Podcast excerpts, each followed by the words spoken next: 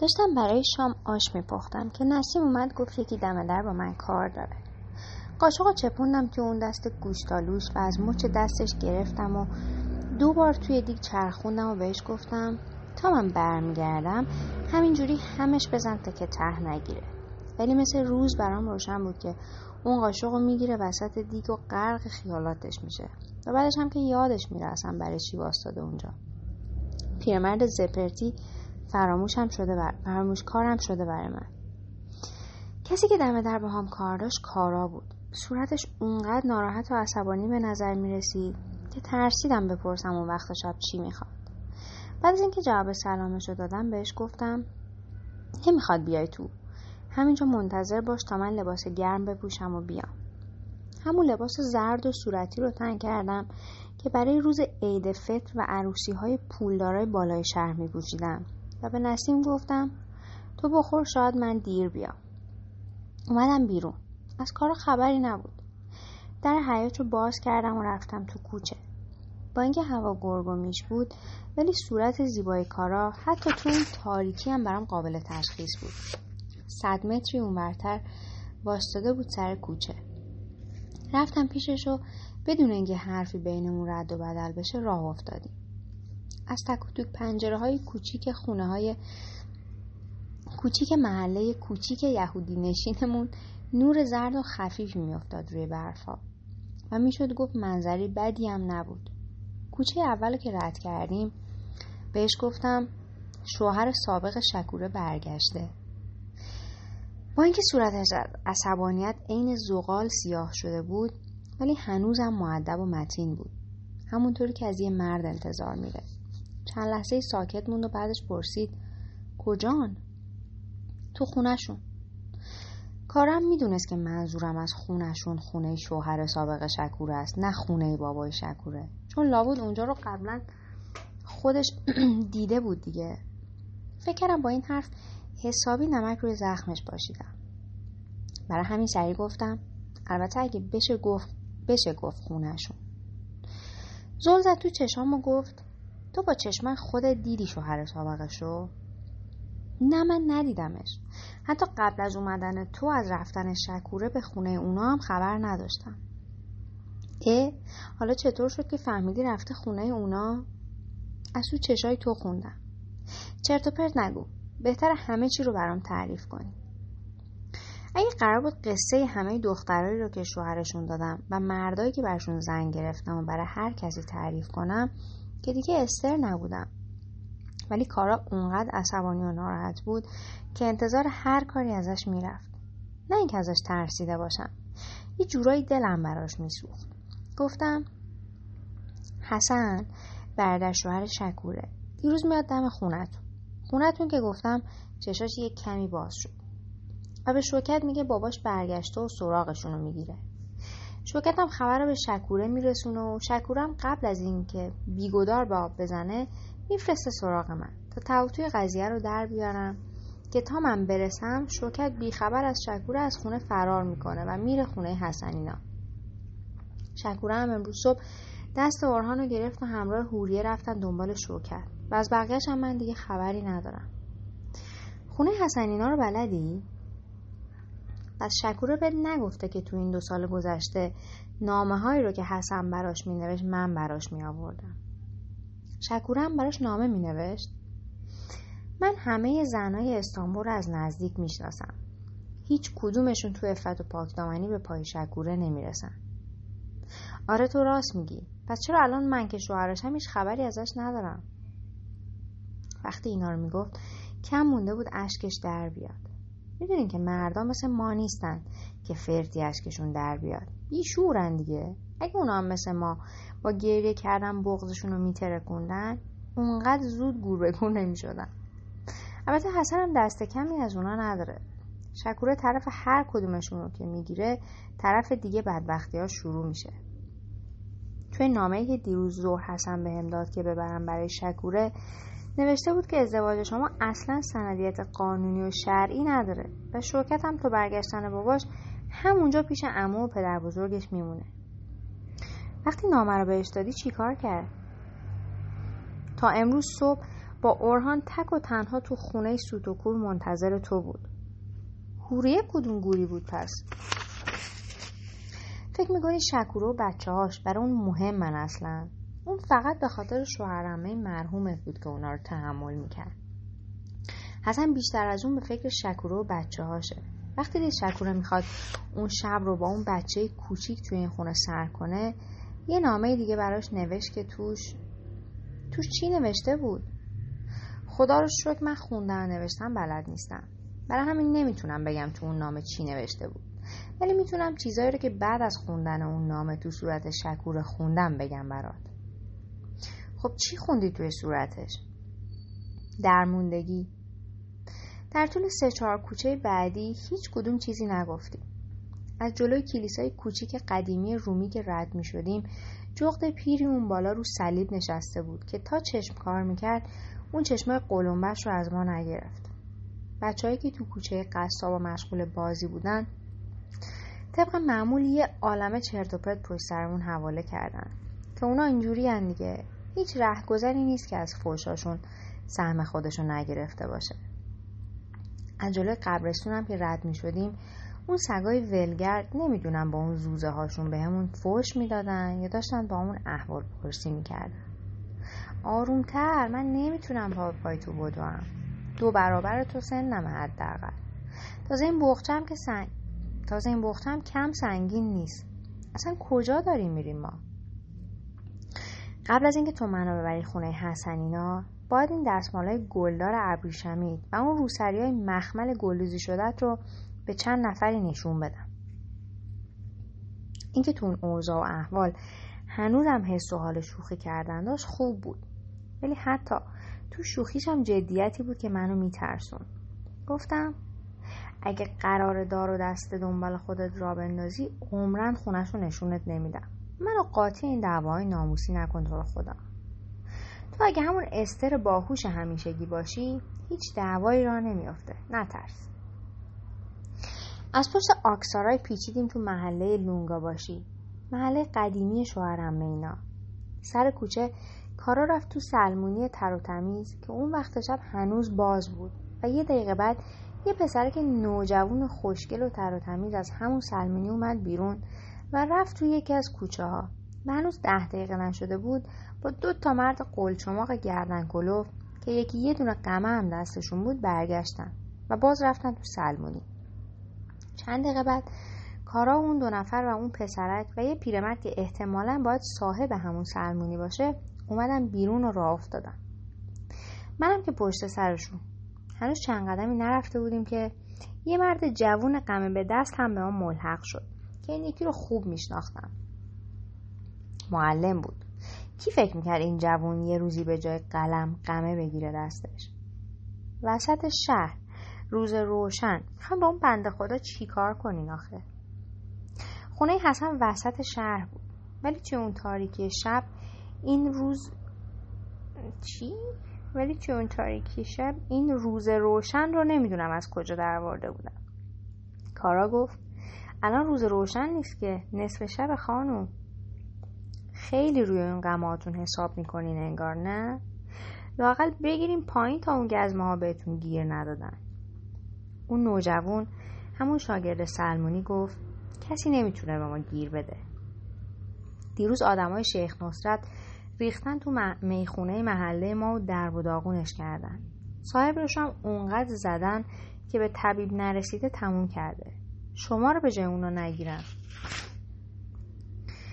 اون نقاشی رنگ رو رفته اسب رو تو را تو اون نقاشی رنگ رو رفته اسب رو تو اول دست ظریف فندی مرحوم دیده بودی نه؟ لابد می‌دونی که از بین نقاش جماعت فقط ظریف بود که با اونا خوشو بش داشت. اگه این کارت باعث بشه قاتل ظریف و شوهرمه پیدا بشه دیگه نمی‌خواد هیچ وقت از آدمای شیخ بترسی.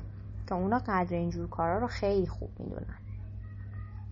من فقط رفته بودم اونجا تا این پارچه های جدیدی رو که از تاجرای هلندی خریده بودم به کلبیه نشون بدم و اون نقاشی رو هم خیلی اتفاقی دیدم. اگه به شکورم گفتم فقط برای این بود که خوشحالش کرده باشم. همین. وگرنه من نه کاری به کار سیاست دارم و نه کاری به مسائل شرعی شماها.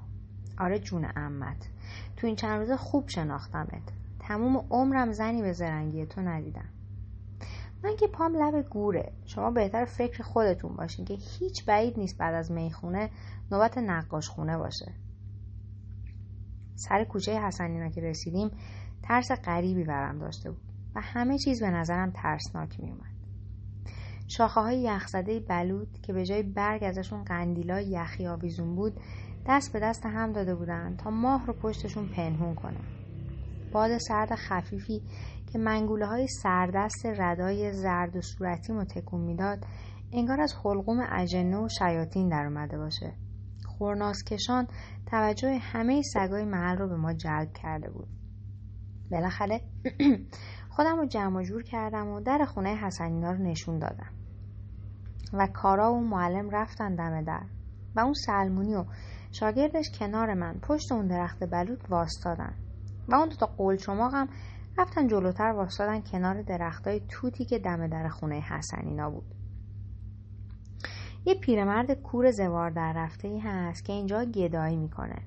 با اینکه کوره و عین اون انترای پادشاه میمونه ولی حساب کتاب کسایی رو که به اینجا رفت آمد می‌کنن از شخص داروغن بهتر می‌دونه. که اگه دو سه تا سکه بندازین تو کاسش همه چیز از سیر تا پیاز براتون تعریف می‌کنه.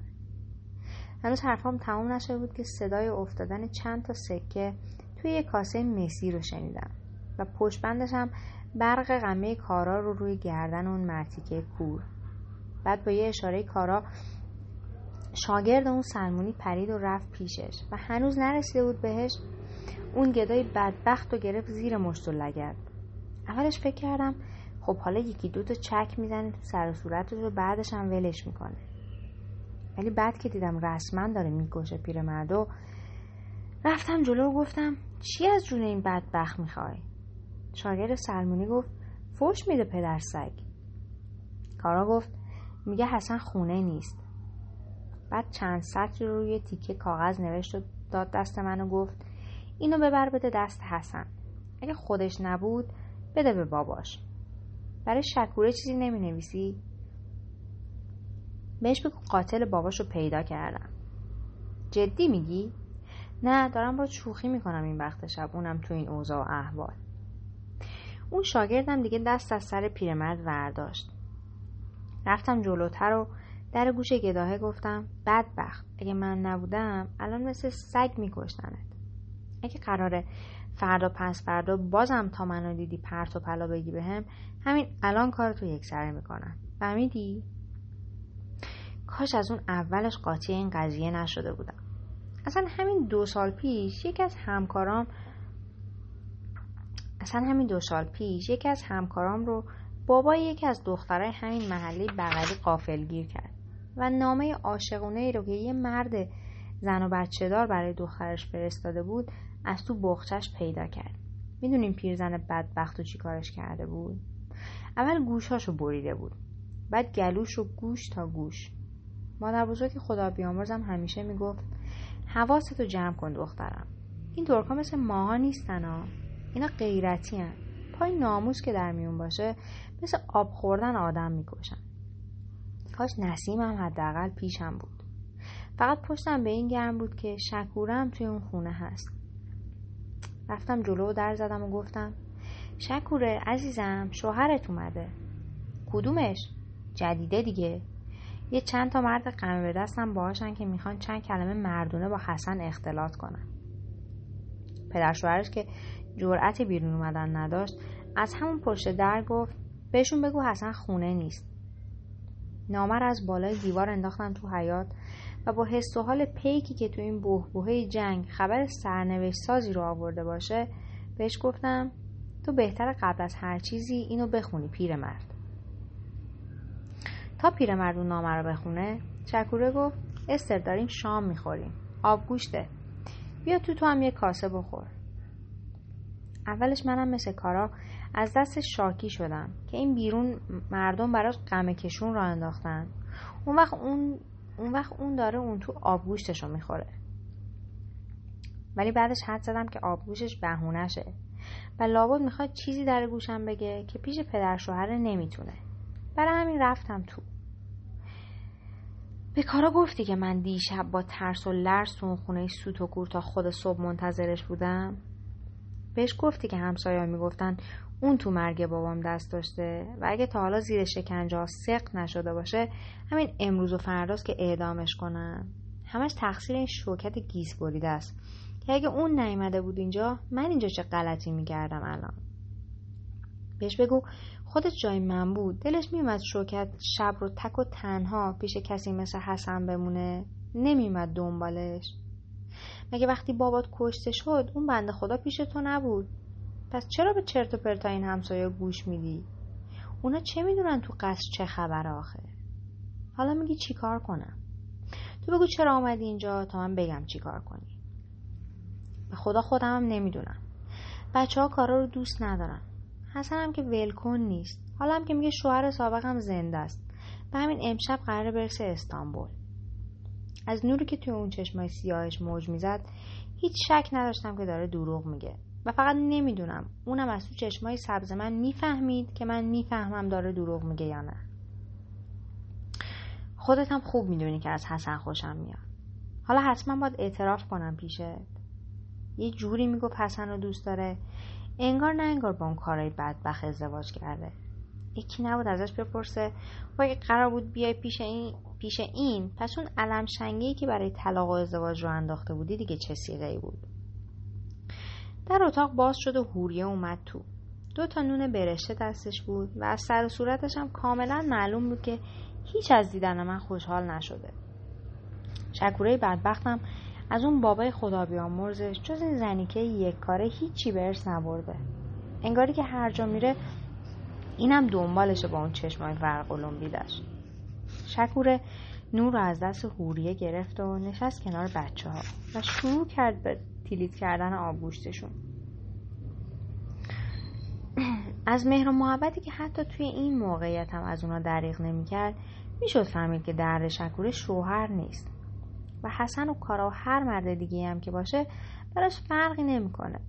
کافیه برای این بچه ها بابای خوبی باشه. تا شکوره هم مثل پروانه دورش بگرده. زول زدم توی چشماشو بهش گفتم تا کی می‌خوای از روی احساسات تصمیم بگیری دختر؟ پس کی قرار اون عقل ساب مردت رو هم به کار بندازی تو؟ اگه کارا قول بده. به خاطر اومدنم به اینجا سینجیمم نمی‌کنه. و با بچه ها مهربون تر از قبل باشه و به شرایطی که برای قبول ازدواج باش تعیین کرده بودم که خودش می‌دونه چی تا آخر عمرش پایدار بمونه منم همین الان بچه ها رو برمیدارم برمیگردم پیشش. راستی کارا گفت که قاتل بابات رو پیدا کردم. البته خیلی هم مطمئن نبود انگار.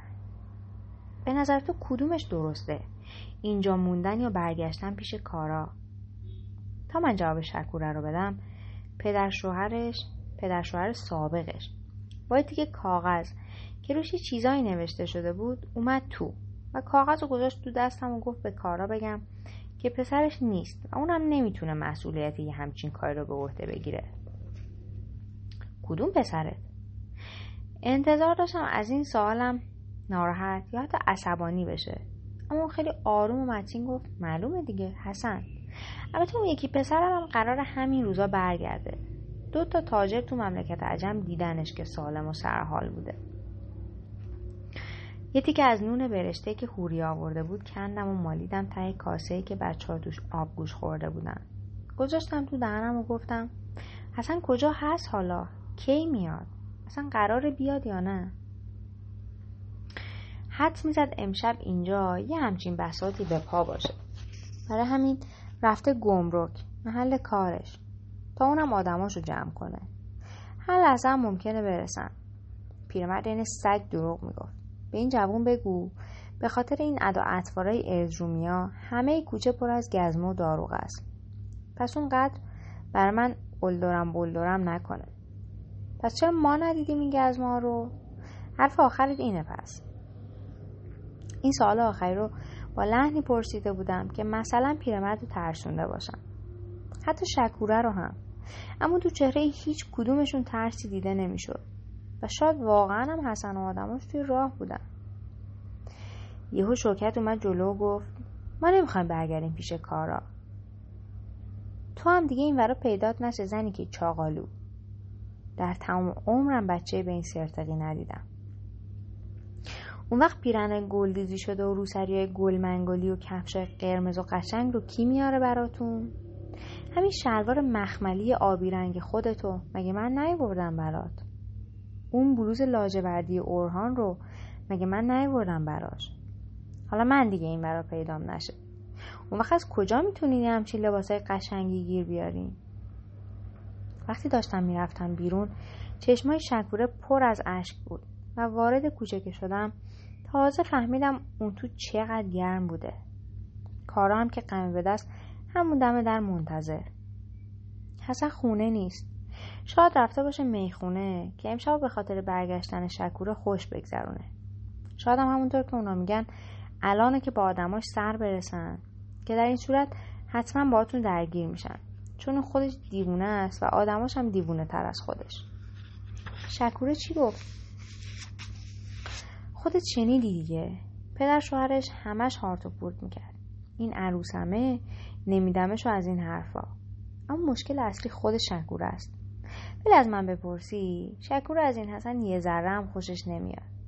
و اینجا آمدنش هم هیچ ربطی به حسن نداره. ترس از اون قاتل و تهدیدهای حسن از یه طرف. اداعتفارای شوکت و اورهان هم از طرف دیگه راهی براش نذاشتن جزی تو هم که دو روز تموم هیچ خبری ازت نبوده. خب می‌خواستی چیکار کنه اون بنده خدا؟ همسایه هم که یه ریز تو گوشش میخوندن که اگه تو توی قتل باباش دست نداشتی همون روز اول ولت می‌کردن و از این حرفا. از شوهر سابقش هم هیچ خبری نیست. و درسته که حسن با اون دروغای بیشاخ و دمش تونسته شوکت و اون پیر مرده رو اخفال کنه. ولی شکوره که بچه نیست. به نظر من شکوره می‌خواد برگرده پیش تو. ولی خب شروطی داره. شرط های شکوره رو یکی یکی براش توضیح دادم که همش رو در جا قبول کرد. پسر خوب گوش کن ببین چی میگم. من الان میرم تو. یه ده پونزده دقیقه بعد شما این در اون پنجره رو به قصد شکوندن بگیرین زیر مشت و لگت و اگه حسن و آدماش اومدن بدون فوت وقت درگیر بشین باشون این بار دمه در نرسیده پیرمرد در رو باز کرد برام. همه اهل این محل حتی سگ و گربه هاشون هم خوب می‌دونن که شکوره چند وقت پیش قانونا و شرعا از پسر تو طلاق گرفته و با کاراشلبی ازدواج کرده. اگه اون پسر گور به گور شدتم به ازن حضرت موسی. از قبرش تو ناکجا آباد بلند بشه و برگرده بازم به شکوره ربطی نداره. تو پسرت یه زن متعهل و از تو خونش دزدیدین و اینجا تو خونتون حبسش کردین. شوهر این زن همین الان پشت دره و برای اعاده حیثیتش هم هیچ نیازی به حکم قاضی نمی‌بینه. و الانه که با آدماش از در و پنجره بریزنین تو. بقیهش رو هم خودت می‌دونی. ما کی شگوره رو دزدیدیم؟ کی حبسش کردیم؟ ناسلامتی من پدر بزرگ این بچه هم و حسن اموشون شکوره چون تک و تنها نمی‌تونست تو اون خونه سر کنه خودش اومد پیش ما. هر وقتم خودش بخواد می‌تونه برگرده سر خونه زندگیش. شما انگار یادتون رفته که این خونه همون خونه ایه که این بچه ها توش به دنیا آمدن. شکر تو می‌خوای برگردی خونه بابات یا نه؟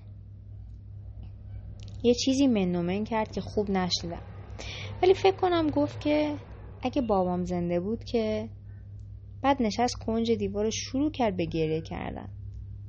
بچه هم سریع رفتن کنارش رو بغلش کردن. و اونا هم زدن زیر گریه. با اینکه خوب می‌دونستم گریهش علکیه و می‌خواد سر پیرمرد رو شیره بماله ولی اونقدر خوب گریه می‌کرد که منم داشت گریه هم می‌گرفت.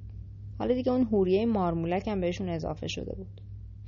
چشمای پیرمردم داشت خیس می‌شد که کارا و آدما شروع کردن به کوبیدن در و پنجره که خوبم میکوبیدن ها. دو سه نفره همچین افتاده بودن به جون اون پنجره که انگار ارث باباشون رو بالا کشیده بود. سر صدایی رو انداخته بودن که انگار گلوله توپ بود که پشت سر هم منفجر می‌شد توی خونه. پیرمرد منتظر چی هستی؟ چرا در باز چرا در باز نمی کنی و بهشون نمیگی که شکوره به خواست خودش اومده اینجا؟ اگه تو بودی عروست رو نواهای جیگرگوشت رو می‌دادی دست این سگ پدر؟ با اون دستمال مخملی سرخم که همیشه تو آستینمه اشکام پاک کردم و گفتم خودش می‌خواد بره. من قبلش هم گفتم اون آزاده و هر وقت دلش می‌خواست می‌تونه بره. نشستم کنار شکورو و بچه هاش حالا دیگه بچه ها مامانشون رو فراموش کرده بودن و از طرز سر و صدای اون بیرونیا گریه می‌کردن و حقم داشتن. که حتی منم که می‌دونستم اون بیرون چه خبره ترسیده بودم. چه برسه به اون طفل معصوما شکوره. حالا که پدر شوهر سابقت اجازه میده و کارم که همه شرط تو رو با جون و دل پذیرفته وقتشه که جول و پلاستو جمع کنی و دست بچهاتو بگیری و بری سراغ خونه زندگیت. از حسن میترسم. اون وحشیه. هر کاری بگی ازش برمیاد. اگه بیاد این کارهای کارا رو ببینه تا بلایی سرش نره ول نمی‌کنه.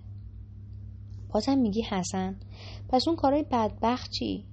هرچی بگی بنده خدا با جون و دل قبول می‌کنه. دیگه داری در حقش ناحقی می‌کنی. نگران حسن هم نباش. تا حالا چجوری باش کنار اومدیم از این به بعدم یه کاریش می‌کنیم با همه اینا من نمی‌تونم اون در لعنتی رو باز کنم. از حسن میترسم. می‌فهمی یا نه؟ انتظار نداری که من بازش کنم. همینجوریشم به اندازه کافی بهونه دادن دست حسن.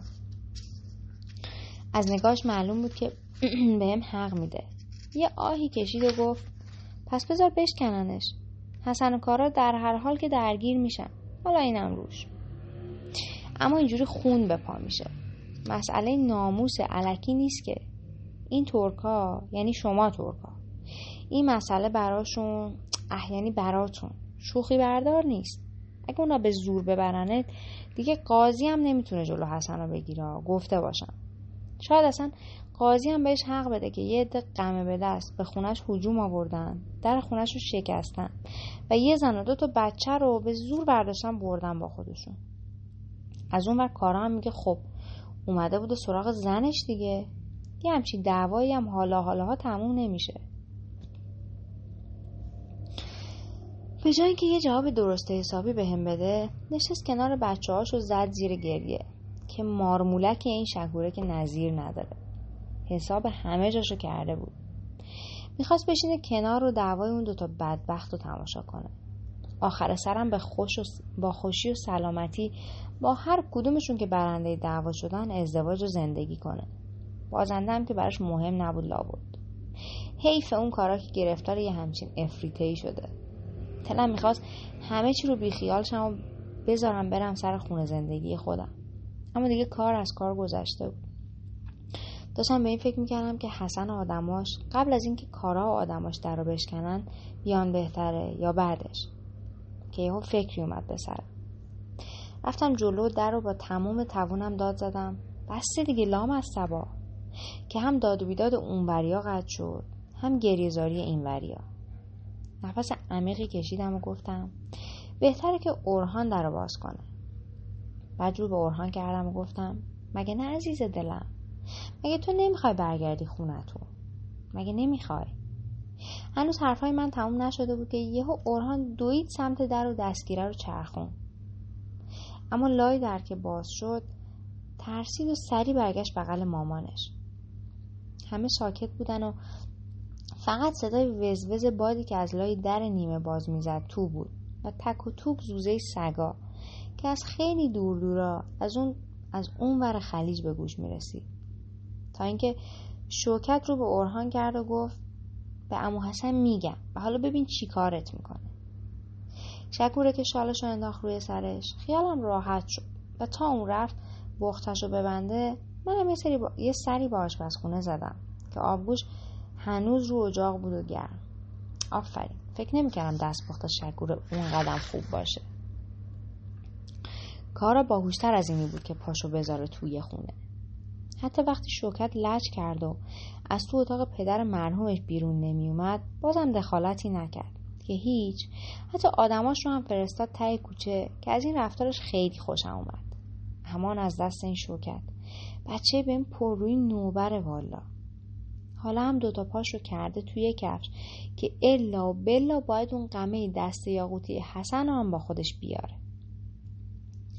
پیرمرد که تا حالا یه گوشه واستاده بود و هیچی نمی‌گفت اومد جلو و بچه ها رو بوسید و در گوش شکوره یه چیزایی فسفس کرد و رو به من گفت اگه فکر می‌کنین همه چی تموم شده اشتباه می‌کنین. که برای حسن تازه داره شروع میشه. از من گفتم. از حزنی که تو چشای شکوره موج می‌زد وقتی که در و دیوار اون خونه رو نگاه می‌کرد فهمیدم که از اون سالها که با شوهر سابقش توی این خونه زندگی می‌کرده خاطرات خوش زیادی مونده توی اون کله پوکش. که فکر کنم همون خاطرات خوبش بود که نمیذاش بوی گند اون خونه رو حس کنه. نمی‌دونم اصلا غیر از من کسی این بو رو حس می‌کنه یا نه. از رفتار امشبش اصلا خوشم نیومده بود. برای همین تو مسیر برگشت یک کلمه هم باش حرف نزدم. چیزی که دو تا بچه و یه بیوهزن ابله و یه کلفت و یه پیرزن یهودی رو تو اون کوچه های تنگ و تاریک به هم نزدیک می‌کرد. علاوه بر سرما و گل و برف کوچه ها ترس بود. ترس از حسن که هممون ازش میترسیدیم. کارا و آدماش یه جوری دور ما حلقه زده بودن که انگار سربازای قصد دارن همسر پادشاه رو مشایعت می‌کنن. که فکر کنم اونا هم از چیزی میترسیدن. چون قماشون رو قلاف نمی‌کردن. قلاف نمی‌کردن که هیچ. مسیری هم که برای برگشت به خونه انتخاب کرده بودن مسیر معمول و همیشگی نبود. البته فکر کنم اونا علاوه بر حسن و آدماش فکر ارزرومیا و گزمه ها و سگای ولگرد و دوز و راهزن و شب رو هزار تا کوفت و زهر مار دیگه هم بودن. زمین لیز بود و هوا تاریک. برای همینم چند دقیقه یه بار یا به همدیگه میخوردیم یا به در و دیوارای کناری. نمی‌دونم. این مسلمونا هم به جن و پری و روح و شبه اعتقاد دارن یا نه؟ من که بیشتر از اینا میترسیدم تا اونایی که کارا و بقیه به فکرشون بودن. خدا رو شد در طول مسیر نه وقتی از کنار پنجره ها رد می شدیم صدای عدس و صرفه و خمیازه شنیدیم. نه وقتی از کنار آخورا رد می شدیم صدای زوزه و شیهه. آخه اون وقت شب آدم تا بفهمه این صدا مال کیه و چیه زهرش میترک اون شب اونقدر تاریک بود که چشم چشم رو نمی‌دید. ولی من همه کوچه پس کوچه های استانبول رو مثل کف دستم می‌شناسم. و از رو سنگ فرشای کوچه پینه دوزا و از بوی دارچین باغچه حیات شیخ نوراللهینا و صدای شرشور چشمه حاج بابا علی خوب می‌دونستم که ما سمت خونه شکوره اینا نمیریم. معلوم بود که کارا تهدیدهای بابای حسن رو جدی گرفته و از طرفی قاتل شوهرمش هم هنوز دستگیر نشده بود. پس اینکه بخواد شکوره و شکوره و بچه هاش رو چند روز یه جای امن و به دور از همه این تهدیدا پنهون کنه خدایش فکر بدی هم نبود. یواش یواش از این کارا داشت خوشم میومد فقط اگه می‌تونستم بفهمم اون جای امن کجاست هم به شما می‌گفتم. فقط اگه می‌تونستم بفهمم اون جای امن کجاست هم به شما می‌گفتم هم فردا صبح به حسن. یه وقت در مورد من فکرهای بد بد نکنینا. خب شکوره میخوادش من چی کار کنم این وسط؟ سر, سر بازار اسرا سر و صدایی بود. با اینکه دو سه تا کوچه با اونجا فاصله داشتیم ولی صدای داد و بیداد رو به وضوح میشنیدیم. غلط نکنم. ده بیست نفر با چوب و چماق و مشت و لگد افتاده بودن به جون هم. کارا قمه دست بلند خودش رو داد دست اون معلم و بهش گفت منو هرچی سرتر برسون در خونمون. خودش هم قمه دست یاقوتی حسن رو از دست شوکت گرفت و دو سه قدمی رفت جلو تا سر و گوشی آب بده. حالا شکوره و هوری و بچه ها اون وسط بودن و اون دوتا قلچماق و سلمونی و شاگردش هم چهار گوششون شاید هم اصلا این نقششون بود تا من رو دست به سر کنم کارا باهوشتر از اینه که اونجای امن رو به من نشون بده. ما پیچیدیم تو کوچه که پشت بازار اسرا بود ولی کاش نمیپیچیدیم. سر کوچه یه قهوه خونه بود که جلوش حسابی شلوغ بود. اونقدر شلوغ بود توی قهوه. اونقدر شلوغ که توی قهوه خونه رو به خوبی نمی‌تونستیم ببینیم. اما صدای آه و ناله رو که از اون تو میومد خوب میشنیدم. سه چهار نفر مرد بلند قد و هیکلی هرچی فنجون و استکان و لیوان اون تو بود ریخته بودن وسط کوچه و با چماق و غمه افتاده بودن به جونشون.